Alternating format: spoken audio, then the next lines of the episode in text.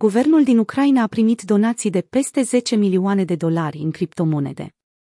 Guvernul din Ucraina a primit donații de peste 10 milioane de dolari în criptomonede, potrivit firmei de cercetare Eliptic. În total, organizațiile din Ucraina au încasat 16,7 milioane de dolari de la izbucnirea războiului. Contul de Twitter al executivului de la Kiev a publicat sâmbătă două adrese pentru portofele de criptomonede, unul care acceptă Bitcoin și altul pentru Ether și Tether, un token care urmărește valoarea dolarului american. Stand with the people of Ukraine. No accepting cryptocurrency donations. Bitcoin Ethereum and USDT. BTC 357 a 309 CEPSNV XX 6 Madua 1 p Idirium enduse de T, ERC 20, 0x165 CD37 B4C644 C2921454429 F9358 D1845514. Ucraine Ucraine, februarie 26, 2022. Duminică, donațiile ajunseseră la 10,2 milioane de dolari. Mai multe organizații non-guvernamentale au primit, de asemenea, criptomonede în valoare de câteva milioane de dolari. Peste 3 milioane de dolari au venit de la o singură persoană. O parte din banii primiți de executivul din Ucraina, 1,86 milioane de dolari, au fost obținuți prin vânzarea unui NFT, prin intermediul căreia se dorea inițial strângerea de fonduri pentru fondatorul Wikileaks, Julian Assange, transmite Eliptic. Criptomonedele își arată utilitatea în acest conflict. Potrivit CNBC, metoda de finanțare nu este nouă în Ucraina. Combaca Live, un ONG care oferă echipament pentru armata ucraineană, acceptă monede virtuale încă din 2018.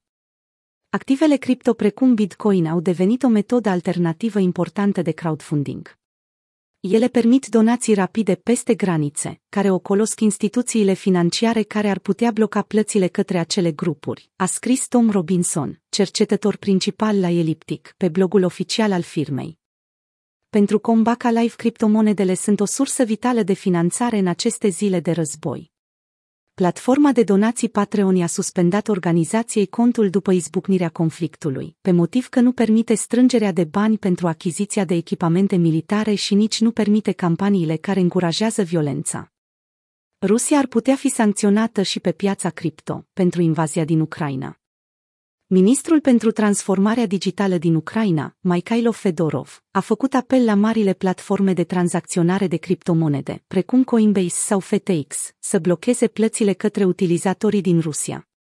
Alții au cerut suspendarea conturilor utilizatorilor ruși. Astfel de măsuri ar înrăutăți semnificativ situația financiară a populației din Rusia, în condițiile în care rubla s-a prăbușit, iar băncile se confruntă cu retrageri masive de numerar. FTX nu a luat măsura cerută de Fedorov, dar a anunțat că a donat câte 25 de dolari fiecărui utilizator ucrainean. Măsura a fost confirmată pe Twitter de CEO-ul companiei, Sam Bankman-Fried, cunoscut în industrie ca SBF. O just că ave 25 tuia cu ucrainianom FTX. Dohat Gotado.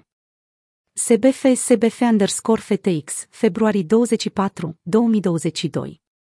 Organizațiile din Ucraina primesc donații și în monede tradiționale. Studiul polonez 11-bit Studios și platforma de distribuție de jocuri video GOG, din aceeași țară, au anunțat că vor dona organizației Crucea Roșie din Ucraina toate veniturile înregistrate în șapte zile de pe urma jocului antirăzboi Disuarov Mine.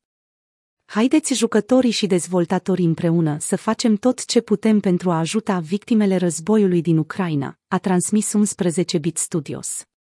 Războiul din Ucraina a făcut deja foarte multe victime civile.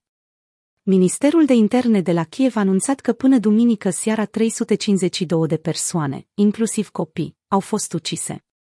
Pe lângă civili au murit, potrivit estimărilor, mii de militari. Aproape 370.000 de cetățeni ucraineni trecuseră deja, duminică, granițele către țările vecine, potrivit Agenției pentru Refugiați a UNEU.